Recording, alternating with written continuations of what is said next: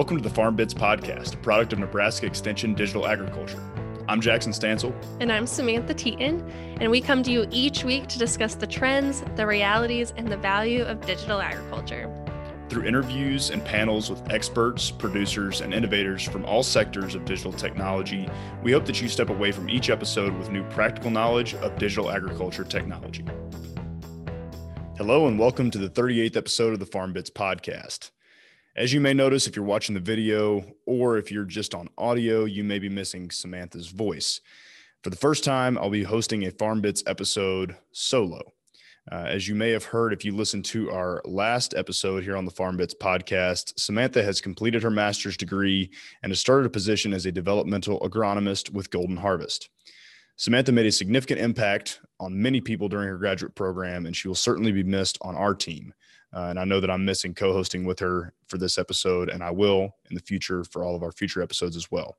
But we're very excited to see what she does next. And we look forward to having her on the podcast in the future or just hearing more from her and, and obviously staying connected. So if you'd like to stay connected with her as well, make sure you follow her on Twitter. This episode marks the conclusion of our nitrogen management series, and the focus of this episode is measuring nitrogen in the soil. I'm pleased to welcome Dr. Jonathan Claussen as our guest for this episode. Dr. Claussen is an assistant professor in the mechanical engineering department at Iowa State University. His research focuses on nanotechnology and sensor development with a multidisciplinary focus that includes both biomedical and environmental applications. To date, there have been very few, if any, robust soil nitrogen measurement sensors that have made it to the market. And we wanted to get Dr. Claussen's perspective on what makes nitrogen so hard to measure in the soil and his insight from his lab group's innovation and their work on developing a sensor to overcome these challenges. So, without further ado, let's get to it. Here's my interview with Dr. Jonathan Claussen.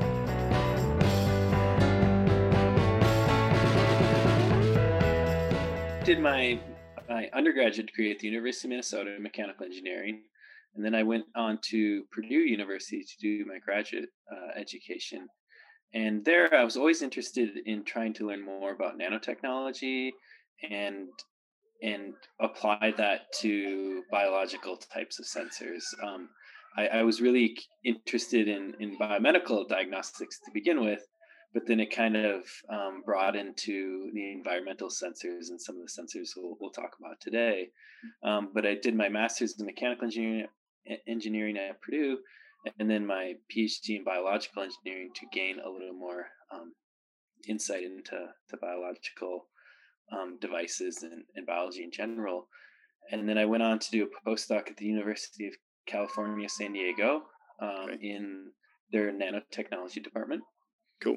And then after that, I uh, went ahead and did a postdoc at the U.S. Naval Research Lab in Washington D.C. on more about nanosensors and, and biology. And then in 2014, I ended up in Iowa State University as as an assistant professor. Awesome, awesome. So I guess you you do a lot of different types of research. You mentioned biological and, and kind of the biomedical side of, of engineering, uh, and you mentioned the environmental side. How, how exactly is that breakdown right now, in, in terms of your recent research since you've become an assistant professor at Iowa State? Yeah, I definitely have gotten a lot more into the environmental sensing. It, I guess it kind of makes sense since uh, Iowa is more of an ag- agricultural based state in terms of its its workforce and so forth. Um, but yeah, so I we do have some biomedical sensors. We do we're doing some wearable sensing uh, to look at um, hydration and fatigue levels uh, in sweat. Uh, but then the majority of that beyond that is kind of uh, environmental sensing. So we have a USDA NIFIC grant to look at um, a nutrient sensing in in um, or, or, pesticide sensing in, in in the environment in crops and so forth. Then an NSF grant to look at nutrient ion sensing in, in soils, huh. and also grant to look at um, uh, salmonella in foodborne path, uh, food, other foodborne pathogens in food products. Um, and and also looking at uh, c- cattle disease biomarkers for huh. um, Johne's disease. So yeah, we've really kind of from farm animals to crops to to safety, food safety. It's it's really revolved a lot about around agricultural yeah products. And sensors. Absolutely, yeah. It seems like you're really diving into the, the food system quite a bit, and and I guess I saw an article, uh, and Samantha, you know, my former co-host as well. She saw an article that uh, suggests that you've been working on this, you know, nutrient sensor for the soil, specifically for nitrogen, uh, and and nitrogen is kind of the focus of the series that we're in now. So why exactly did you decide that you wanted to begin working on measuring nitrogen in the soil profile, and, and how did that collaboration, you know, come about? That collaborative research venture. Yeah, absolutely. Um, yeah, it was. You know, it's it's it's it's a huge issue, um, and and it's pertinent to Iowa. Um, Iowa, southern Minnesota, and Illinois really are, are three of the the largest um, nutrient runoff pr- producers if you have from from their farms into the the Mississippi watershed. Sure. Um, so so it's you know we hear about it often in the news, and um, and and I have worked on ion selective sensors before. Um, some of our wearable sensors are, are detecting potassium, um, chloride, and sodium in sweat, and it seemed to us that you know we could use similar technology to detect um, nitrite, nitrate, and ammonium, and potentially phosphorus uh, in in soils as well and and they worked really well. We, you know, our initial lab results, we were we were so impressed that because they were they're working better than some of the commercial sensors that, that we could buy, and they're huh. holding up longer. And a lot of the commercial sensors are, are geared for working in water sure. and kind of in a pristine environment. So we we realized that more engineering had to be done to make them more robust to actually work in, in the soil environment or soil slurries. Sure. So is that the really the overarching goal of the project was to specifically develop that sensor and then also offer some kind of robust testing, or was it just laboratory testing? Did you get in the field? I guess what what was kind of the scope of the project? Yeah, absolutely. So it, it's it's ongoing. Um, we have tested it in the laboratory in various soil slurries that would mimic the you know the water content that you would find in the field um, sure. and this and and we're a little bit delayed because of um, last year with the pandemic yeah but this spring as you can imagine yeah absolutely but, but this spring we're, we're we're putting out sensors into two watersheds in iowa so that would be in water and then also we're going to um, we have a housing to actually put it in a soil probe and bury it at depth uh, in, in in some farm fields as well. So we both want to monitor in, in kind of a completely aqueous water environment as well as, as soil and in, in farm fields. And I imagine that's kind of to capture both the, the runoff uh, the, the runoff side of nitrogen as well as some of the the leaching and nitrogen content for whoever's trying to manage nitrogen on that field. Is that correct?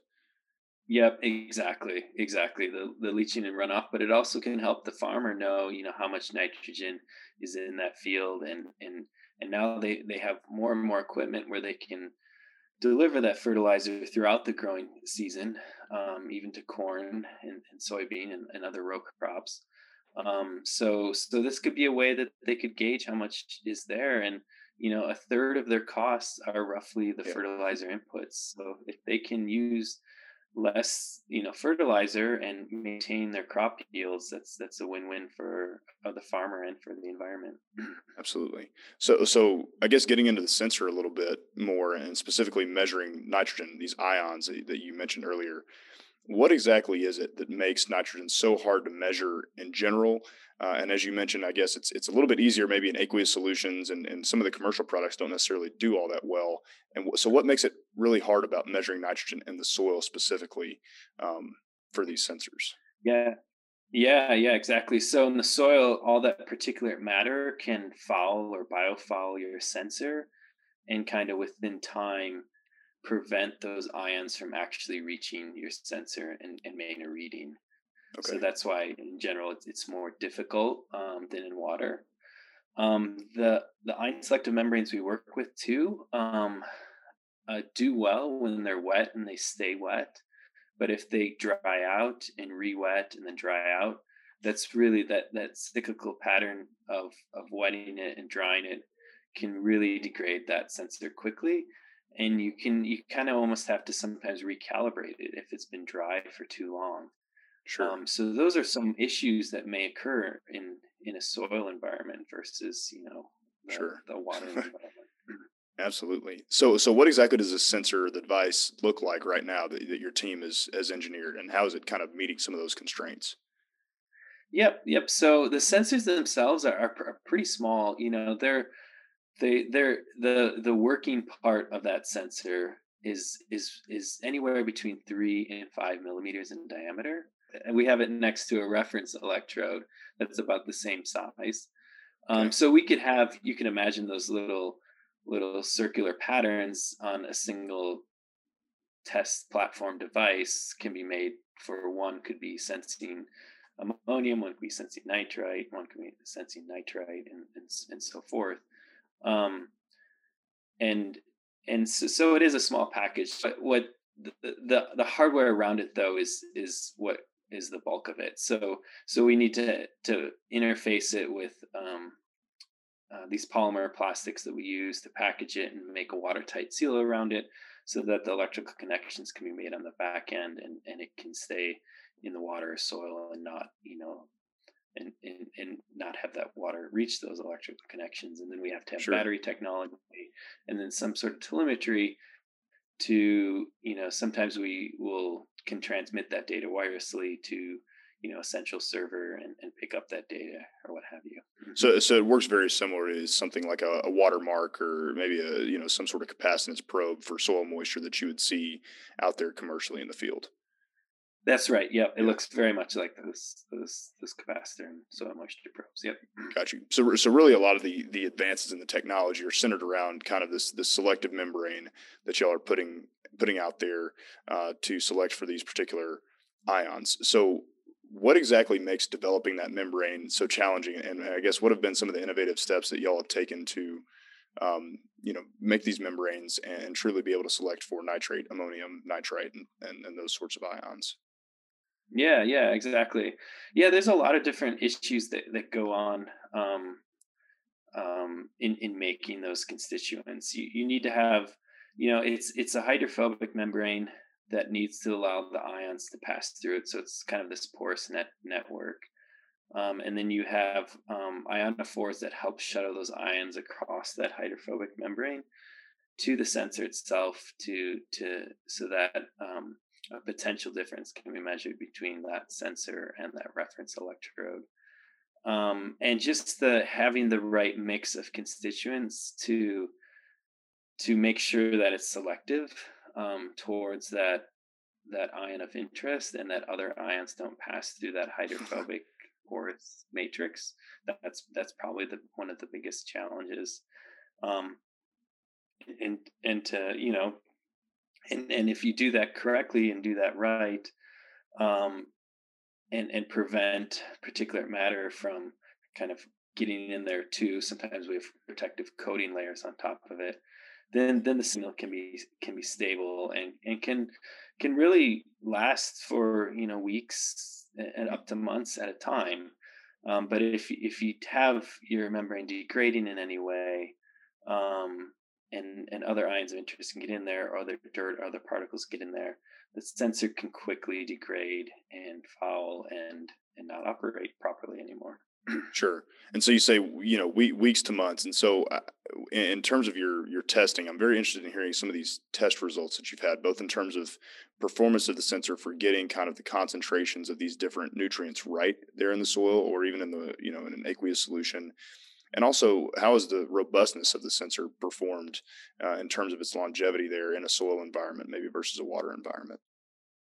Yep, yep. So we, we still got to uh, push further on the, on the soil test, but in the water so far, we've gotten it to work um, up to three months um, continuously, just dipped into the water itself. Um, and that's been in the laboratory setting, but we, we don't see that it should change too much when you'd actually put it um, in, in a stream of water. Sure. Uh, I think the bigger concern is just with the, the wetting and drying that may occur in the soil environment. Yep. Um, so we'll we'll have to see how, how that's that's the big question once we get out to the front. you know, how- Sure.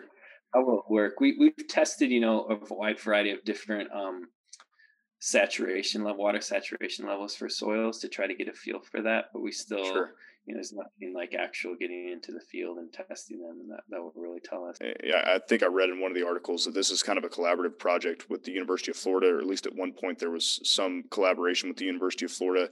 Is yep. there going to be an opportunity to kind of measure this in a lot of different environments because the soil types are very different, you know, in a lot of places in Iowa versus what they are in in Florida, and and you know, as you go internationally, I mean, it's you know, it's a totally different ball game as well. So Exactly, exactly. And and Florida is on kind of helping us make the telemetry and the wireless um, electronics needed to to to make me- or, or remote uh, measurements in the soil. Um, and yeah, and that and that that is part of the the grant is is to test them in a wide variety of soils right here in the Midwest um, but also in, in Florida where the, you know it's more sandy or more clay yep. um, concentrations than, than maybe here. Um, so so that potentially we could get an idea of yeah maybe different membranes have to be constructed for those different soil types. Sure. Um, and and that that might be the next step um, in the, in the research. sure. Yeah, that'll be really interesting because just thinking about you know how how clay soils you know dry out versus how other you know sandier soils dry out and and how big of a change those those wet versus dry extremes can have in the soil. I think that'll be a really interesting test to see how much those membranes really fatigue. And so in the lab i you know just thinking about kind of the correlation and and you talked about some of the commercial sensors out there that this sensor is actually performing better than some of those that are available. How how well really has this sensor measured nitrate in these these solutions there in the lab yeah, yeah, it's it's been really good. So you know, a lot of these other sensors are liquid junction sensors. They have a polymer. Um, oops, got a little interruption. uh, we've got a, and and so it's a liquid junction sensor. So it has an electrolyte solution. So ours is a little bit different. Um, so we don't have to like regenerate an electrolyte solution like you would with those liquid junction ones that commercial ones are are operating on. Um, and uh, you know the the solid contact electrodes that we use can can be more finicky um, in that it you know it might not be um, harder to calibrate them, but but we you know we think we've come up with some methods to overcome those problems. Um, but yeah, so so since they're so uh, simplistic, um, and you don't need that regeneration electrolyte, that that means that they can just sit in that solution or in that soil and run continuously for very long periods of time. Sure. Um, so so that you know gives us promise or, or a reason to, to keep pushing this and to keep working on it. If we can overcome yeah. some of those those problems with them, that they could potentially be really long lasting ion selective sensors. I guess thinking about this practically, you know, is that is that calibration issue? Is that something that you would you would encounter only during say the manufacturer or or the lab side of these sensors or is that something that you would have to do when you went out to the field to calibrate them you know in some sort of solution and then put them kind of in, in the ground to continue sensing for the rest of the year? Yeah that's a good question. Um, you know we might want to do like a three point calibration with them and give the, the person who who uses them uh, sample solutions to, to calibrate that them right sure. right before they use them the first time.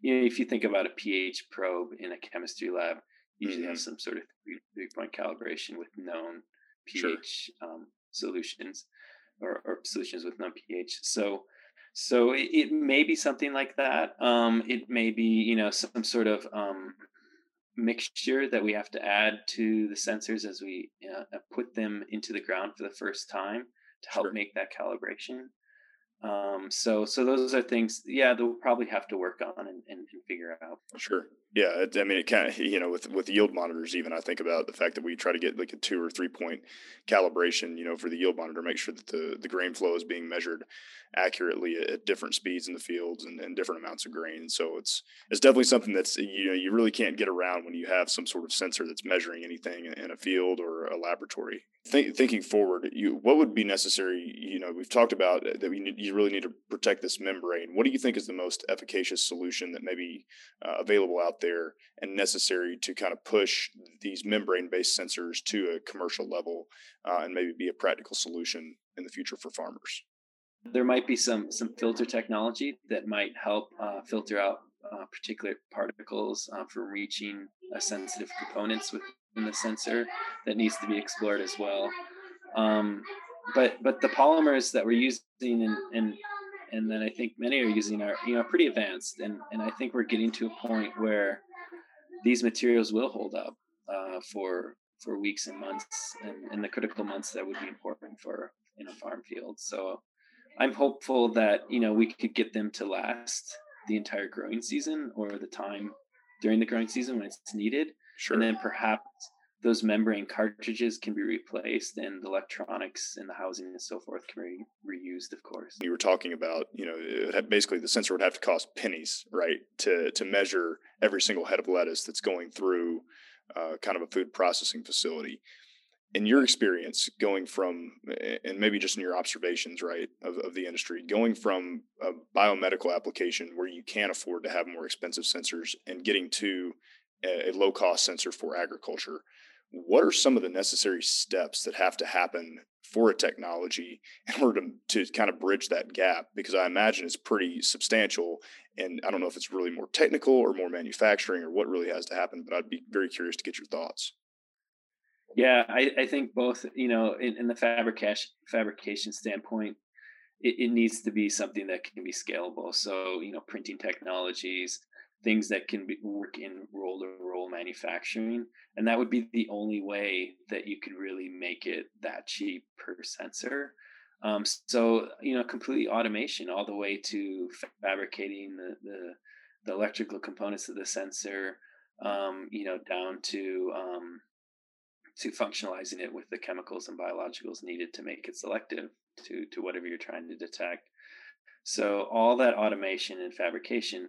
But then if you you know if you look at okay that's how you need to fabricate it that that cost effectively then researchers need to look at well you know since we've been doing it so differently or or you know or we could we could manually pipette things onto yeah. to a sensor or or maybe we're using silicon chips that are using clean room technology that the same type of technology that goes into a computer chip just really wouldn't be cost effective for these mass produced sensors so so yep. is there other fabrication needs that we can do and then you have to then research ways to figure out well how can we still retain a high sensitivity and selectivity for the pathogens or what or other analytes that you're trying to detect by using these other fabrication techniques so they kind of go sure. both in hand in um, in order to to push for agricultural space. So it's definitely, you know, we can we can pull things from biomedical, but we have to do more research to figure out how to make it work in, in the agriculture environment. That's that's super interesting, and I don't know. I think it's interesting that you brought up automation again because it seems like in most cases right now that automation piece is really what is the um, the next step to a scalable solution in a lot of ways. I mean, if you think about digital ag and, and trying to implement precision maps, I mean, automation is, is kind of the next step to making sure that more people can do it effectively. And it sounds like even on the fabrication side uh, and scaling biomedical technologies, that automation is, is really kind of the secret sauce there as well. I guess another thing that I'm, I'm kind of interested in is, you know, you're in kind of a, a different field, right, than agriculture, but you're still working on a lot of these agricultural problems. Is that is that something that you aim to continue to do in your lab with this environmental focus? Uh, and what do you think are the advantages to coming at an agricultural problem from a different discipline? Yeah, I think I think it's really helped me actually, um, and I, I do want to keep this kind of multidisciplinary approach to the lab because a lot of the things that we've developed with the wearable ion selective sensing, for example, making it flexible, form fitting to the body, making it robust and last long, uh, can be used uh, in those agricultural um, types of sensors. And a lot of times, um, some of the technology, sensor technology, is is has been kind of pushed first in the biomedical um, space, just because the funding is larger there, and in your ability to um, you know the cost basis for this can can be much uh, uh greater um because because when you're dealing with the human health human body you know products can can cost quite a bit and and and people are okay with that but then the agricultural space you know you can imagine you know having a foodborne pathogen detection sense, sensor well if you're you know what are you going to test are you going to test the, the rinse water or are you going to try right. to t- test every single head of lettuce that's going through, well, yep. that sensor has to cost pennies virtually. Um, yep. So, so you know, we can develop. We've developed and come a long way in the biomedical space, and now I think it's time to hopefully learn how to lower the cost of some of these sensors and bring Sure. them to the agricultural space and really push precision agriculture. And I, I think that's kind of in general where the where the field is going. That that's really cool to hear, and it, it kind of connects with two other interviews that we've had on the podcast. I think about our we had an interview with um, with Ryan Regus from Bushel, and he was talking about how data can be hopefully used to kind of target uh, health solutions, right, and kind of get people's diets in a, in a way that um, is is pushing for better health. It's literally targeted precision for them. Um, and Ranveer Chandra from Microsoft brought that up as well. And then I think about Pivot Bio, and he was saying that really he's hoping a lot of these um, testing procedures that have come out of COVID will eventually make their way into kind of the biological space and, and help us do more rapid testing for different um, microbes, you know, in, in the soil and, and in other places. And so I think that's a really interesting interface between, you know, biomedical and the environmental side of sensing. Um, so I, I, I guess on that on that front, what do you think are some of the other most exciting besides nutrients, like some of the exciting potential for biosensors, maybe for measuring microbial uh, uh, microbial communities within the soil or, or something like that? Yeah, absolutely. That's kind of been a push too. You know, could we monitor enzymatic activity or you know other parameters in the soil um, to kind of get the full picture of, of soil health? You know, we could do moisture, temperature, um, pH levels, um, you know, salt, different salts concentrations, and then maybe an overall microbial health, or, or at least get the picture of that. So that, yeah, the idea is that you can maximize that that that soil health, so that you can maximize crop yields and and and, and not kind of had these dead zones in, in soils where you know things just don't grow anymore because it's just Sure. the, the soil's exhausted or overworked. Um, Yeah. yeah, that's that's definitely something exciting, and I think there's there's that's exciting. I think you know there's there's opportunities for carbon sequestration as well. Um, you know, could we could we sequester carbon, or how much carbon can be sequestered in soils? Could farmers use that as potential um, offsets for companies that do emit a lot of emissions? I know Sure. there's talk of that as well. Um, so so I, you know it's it's it's an exciting kind of dynamic thing still, and, and and there's opportunities there for sure. Sure. And, and kind of on that carbon front, I mean, do you think it is is possible to actually measure maybe how much carbon is, is increasing within the soil with a, a biosensor or, or some other type of sensor along the lines of the technology that you've already been working with? Yeah, we we haven't looked into it yet, um, but there's it. It seems like there may be some promise there to somehow get um, you know the total you know carbon count, so to speak. Um, it, it it would be interesting, you know, if if you know if if if we could do that. Um, but I think those are things that need to be still further explored. So I guess as we we close out this episode, it's uh, one of the things we always do is we always ask, you know, what is somebody's final insight or piece of advice? And so what I'd like to ask you today is, what is some insight that you would like to leave our listeners with regarding like the importance of effective nitrogen management in agriculture and, and maybe even like working with new sensors and maybe some some piece of advice that you would offer for some of these new technologies that are coming out and becoming available Yeah, yeah, definitely. Um, so if anyone who's in working in the sensor field who are developing them, it's it's it's always easy, especially with these ion selective sensors, to to get the sensing range and detection limits you need. What's really difficult is selectivity, and it seems it seems like all sensors are like that. We have a lot of um, uh, art research articles in the literature, and and they they kind of fall short because they never actually test in the biological medium that they're designed to test in like like be tested in the laboratory, but won't actually be tested in blood or saliva, or in the case of environmental sensors in in, in soil or, or, or in water water environments. So so really, I think selectivity is is is the challenge, um, Sure. and and and in essence also the, the the stability and durability because you know in the biomedical space it was it was diagnostics. This might be one test and you're done, but in the agricultural field, you know, monitoring for weeks and months at the end is is a different ballgame. So new new efforts need to be made in terms of longevity for these sensors as well. Thank you to Dr. Jonathan Claussen for taking the time to join us today on the Farm Bits podcast. In this Zoom and work from home world that we live in, I appreciate your patience with the audio quality on this particular episode and on other episodes in the past. I hope that you're able to stick with the episode and really listen to Dr. Claussen because he offered many interesting insights during the episode that I think are valuable to anyone who's thinking about nitrogen measurement or monitoring in a soil environment.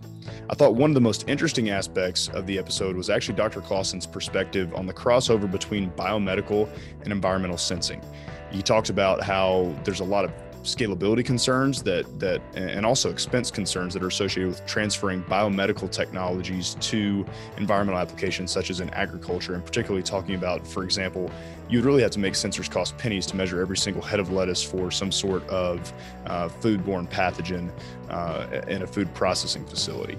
And so I, think his perspective on what it really takes to get those technologies to agriculture was uh, really interesting, but also a lot of the crossover and some of the similarities between measuring, say, potassium or uh, chloride ions that are coming out in sweat uh, and, and you know on a wearable sensor measuring those but also connecting that technology to measuring uh, with ion selectivity in the soil, such as for nitrogen monitoring and measurement. So I think there are a lot of interesting crossovers, and this is kind of a theme that's come up in other episodes as well. And it's something that we certainly should keep an eye on and maybe delve into a little bit further in future episodes of the Farm Bits podcast. So if you'd like for us to do that, please reach out to us. And otherwise, we look forward to getting started on our next series in our next episode. And we look forward to having you tune in then. Thanks. Thank you for taking the time to join us today on the Farm Bits podcast. If you enjoyed this episode, please subscribe to the podcast on Spotify, Apple Podcasts, YouTube, or wherever you listen to podcasts to be informed about the latest content each week. We welcome your feedback. So if you have comments or questions for us, please reach out to us over email, on Twitter, or in the review section of your favorite podcast platform. Our contact information can be found in the show notes. We'd like to thank Nebraska Extension for their support of this podcast and their commitment to providing high quality informational material to members of the agricultural community in Nebraska and beyond. The opinions expressed by the hosts and guests on this podcast are solely their own and do not reflect reviews of Nebraska Extension or the University of Nebraska Lincoln. We look forward to you joining us next week for another episode of Farm Bits.